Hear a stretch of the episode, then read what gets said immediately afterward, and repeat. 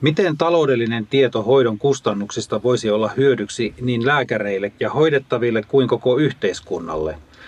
Miksi taloustieto tulisi olla mukana jo hoitosuosituksissa? Akateeminen vartti podcastissa tarkastellaan tällä kertaa taloudellista tietoa osana hoitosuosituksia ja terveyspalveluita. Haastateltavana on yliopiston lehtori Eila Kankaanpää Itä-Suomen yliopiston sosiaali- ja terveysjohtamisen laitokselta. Minä olen Risto Lööf ja tämä on Akateeminen vartti.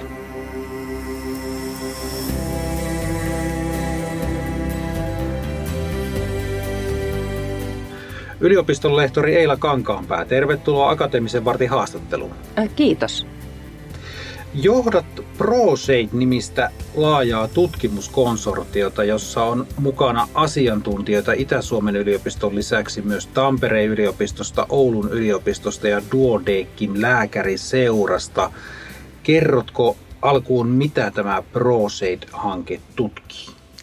No ensin minä vähän taustoitan, että miksi meillä ylipäätään on tällainen hanke ja se liittyy rahoittajaan eli strateginen tutkimusneuvosto, joka toimii Suomen Akatemian yhteydessä, käynnisti ohjelman tiedonlukutaito eli literacy-ohjelman ja sen tavoitteena on kehittää tiedon käyttöä päätöksenteossa ja samalla myös osallisuutta. Ja sen takia me on valittu tässä hankkeessa kolme tämmöistä tiedonlajia terveydenhuollossa, eli taloudellinen tieto, ja sitten lääketieteellinen näyttö vaikuttavuudesta, mutta tällä kertaa semmoinen näyttö, että joku hoito ei olekaan hyödyllistä tai saattaa jopa olla hieman vahingollista potilaalle ja sitten toisaalta potilaiden tuottama tieto.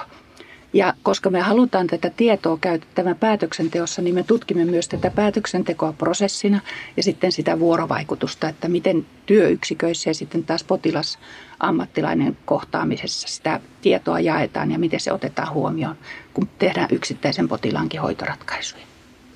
Miten laajasta kentästä tässä on siis kysymys, kun puhutaan, puhutaanko siinä sosiaali- ja terveyspalveluista koko Suomen osalta vai me ollaan tällä hetkellä terveydenhuollossa ja ehkä ennen kaikkea vielä niin kuin lääkäreiden työssä.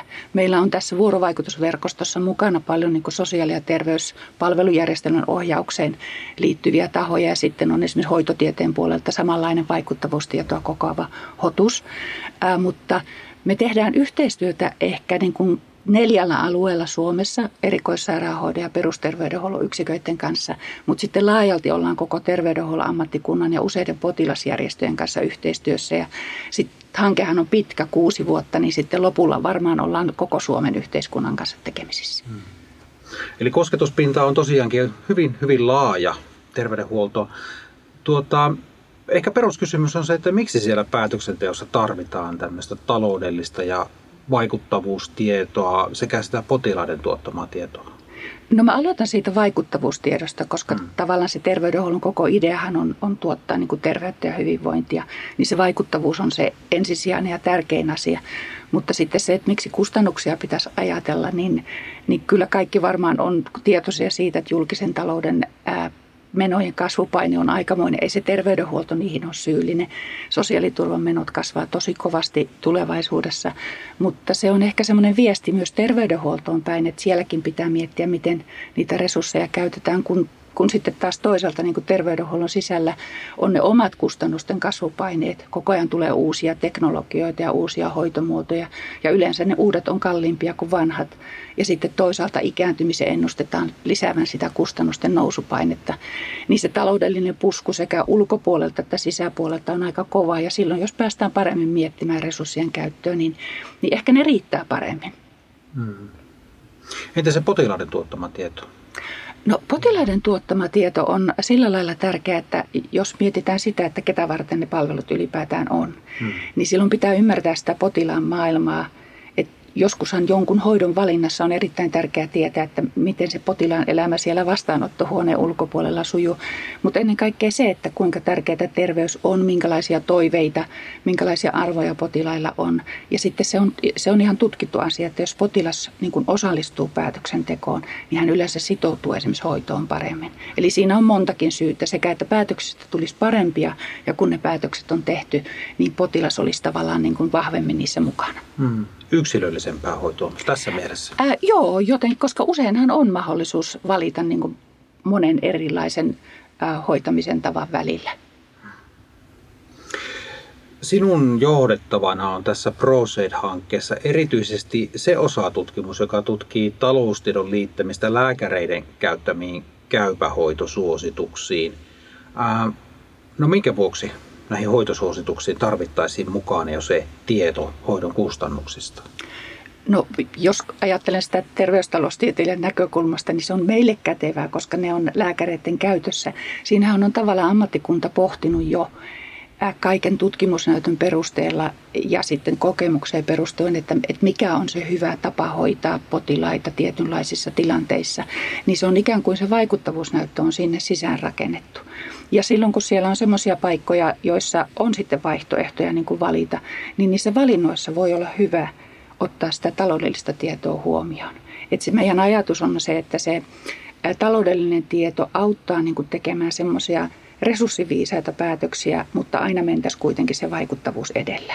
Eli että siitä ei tingitä, ei ruveta niin kuin semmoiseen halpahallikauppaan, että nyt kunhan vaan saadaan kustannuksia alas. Se ei ole tavoitteena. Mm. Usein kun puhutaan kustannuksista sosiaali- ja terveysalalla, ajatellaan niin, että kun on edullisempaa, niin se, se tarkoittaa myös sitä, että se ei ole niin laadukasta se hoito. Joo, mutta jos, jos ajattelee esimerkiksi sitä yhtä suuntaa, mikä meillä yhtä työpakettia, se vähän hyötyinen, mm. niin, niin siinähän on semmoinen ongelma, että me käytetään resursseja, mutta potilaat ei siitä hyödy. Ja sitten, tämä on mun oma mielipide, niin useimmat terveydenhuollon hoidothan ei ne ole mitään miellyttäviä. Ja sitten niissä on aina se riski, että jotakin voi mennä pieleen. Niin jos esimerkiksi semmoisesta kaikesta luovutaan, niin sehän on ihan mm. selvästi mm. hyvä.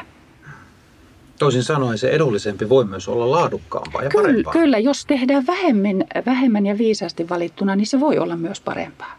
Mm-hmm.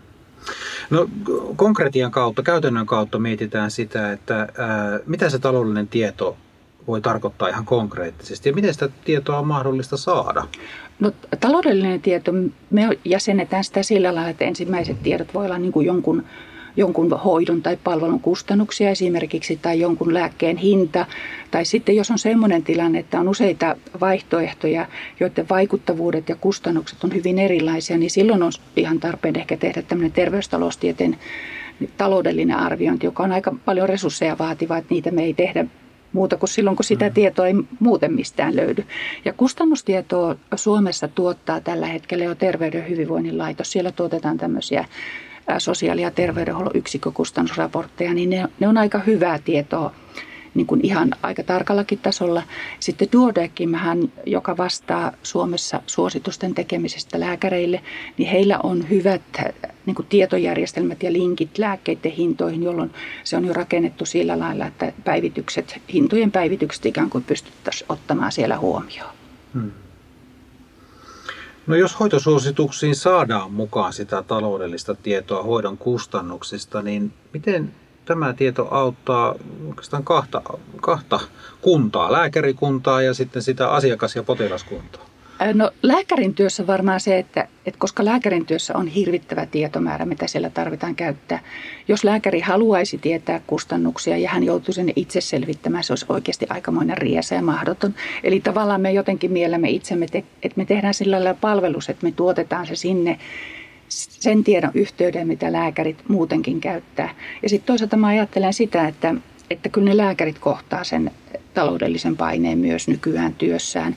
Että jos se taloudellinen tieto käytetään tämmöisen niin profession kollektiivin tasolla, eli mietitään siellä hoitosuosituksessa, niin se ei jää sen yksittäisen lääkärin harteille miettiä sitä, että, että miten minä, otanko kustannuksia ja miten minä otan niitä kustannuksia huomioon, vaan se on tavallaan yhteinen päätös. Ja sitten siitä potilaista kun kysyt, niin, niin äh, koska se meidän idea on, että vaikuttavuus edellä mentäisi, niin tavallaan niin kuin nykyisiä hoitoja, ei, niissä ei varmaan tapahtuisi mitään, mutta se ajatus siitä, että niitä resursseja säästys, niin ne, jotka hyötyy eniten, on ne potilaat, jotka muuten jäisi ilman hoitoa, kun ne resurssit on niin tiukat. Eli mm. tämä on tavallaan niin kuin se, että, että ei minä minä vaan, että jätetään kaverillekin niitä resursseja. Aivan. Tuossa mainitsit, että ProSaid-hanketta rahoittaa siis Suomen Akatemian strategisen tutkimuksen neuvosto. Ja rahoitusmallihan on jo sellainen, että se tähtää nimenomaan tämmöiseen yhteiskunnallisesti vaikuttavaan tietoon. Ja niin kuin sanoit, mm. kaverillekin jätetään sitten. Ää, miten se taloudellinen tieto hoidon kustannuksista ää, hyödyttää yhteiskuntaa tämmöisessä isossa kuvassa? Kun mainitsin siitä, että se julkisen talouden menojen kasvupaine mm. on kuitenkin aika kova, niin kyllähän se, että et jos sitä terveydenhuollon kustannuskehitystä saadaan edes pikkusen taittumaan, se on hyödyllistä. Se ei ole meidän tavoite sinällään, mutta jos sinne nyt sattuu käymään, niin tuskin kukaan meistä, meitä rupeaisi niin kuin siitä moittimaan. Mutta sitten se, että mä ajattelen se niin kuin yhteiskunnan näkökulmasta, että kun käytetään tietoa päätöksissä ja ne käytetään niin te, siihen, että siitä terveydenhuollon resurssien käytöstä saadaan enemmän irti, niin kyllä se on hyödyllistä koko yhteiskunnan näkökulmasta. Se on sekä sen niin potilaiden ja palveluiden käyttäjien näkökulmasta, mutta myös sitten niin veronmaksajien näkökulmasta, jotka pääasiassa rahoittaa suomalaisen terveydenhuollon. Hmm. Terveystaloustieteilijänä, kun mietit asiaa, niin kuinka huolissaan meidän pitää olla niistä sosiaali- ja terveyspalveluiden kulujen noususta isossa kuvassa? Ää, kyllä mä jotenkin ajattelen, että, että onko jotenkin erilaisia julkisen menoja. Kun mä mietin toisaalta sitä, että mehän halutaan hyvää varhaiskasvatusta, me halutaan hyviä koulupalveluita, me halutaan, että tiessä ei ole kuoppia ja että ne on aurattu, niin tavallaan kun tarpeet on niin moninaiset, niin, niin kaikkien sektoreiden pitää miettiä sitä resurssien käyttöönsä. Jopa meidän täällä yliopistossa, että, että sillä lailla mä ajattelen, että kyllä se, se taloudellinen tieto niin on tärkeä ihan jokaisella toimialalla yhteiskunnassa. Hmm. Ja pian meillä on aluevaalit käsillä ja siellä käsitellään tämmöisiä samantyyppisiä kysymyksiä hyvin tiiviisti. Eli uusilla hyvinvointialueilla. Joo, se on itse asiassa aika mielenkiintoinen. Me käytiin katsomassa niitä niitä kuvajärjestelmän indikaattoreita, eli niitä tietoja, joiden pohjalta ministeriö ohjaa alueita ja alueet sitten tietysti edelleen tuottajia, niin, niin siellä on kuitenkin yllättävän vähän äh, semmoista siihen taloudelliseen tietoon liittyviä indikaattoreita ja sitten toisaalta yllättävän vähän niitä potilaiden näkökulmaan liittyviä. Tämä on tullut myös laaturekistereiden kehittämisessä esille, että potilaiden kokema vaikuttavuus hoidosta ja potilaiden kokemukset siitä hoitoprosessista, niin meillä ei ehkä ole vielä kauhean hyviä käytäntöjä semmoisiin asioihin. Hmm. Eli tietoa tarvitaan myös sinne uusille joo, kyllä, kyllä, joo, kyllä siellä vielä niin kuin ihan kunnollisia tietoaukkoja löytyy, mutta suunta on oikea. No niin, hyvä. ProSed-hanke jatkuu siis, on kuusivuotinen ja mihin vuoteen saakka se jatkuu? Vuonna 2026 syksyllä, jos onnistumme saamaan jatkorahoituksen. Strateginen tutkimusneuvostohan on vähän siellä supistusuhan alla, mutta katsotaan miten käy ja toivotaan tietysti meidän kannalta parasta. Mm.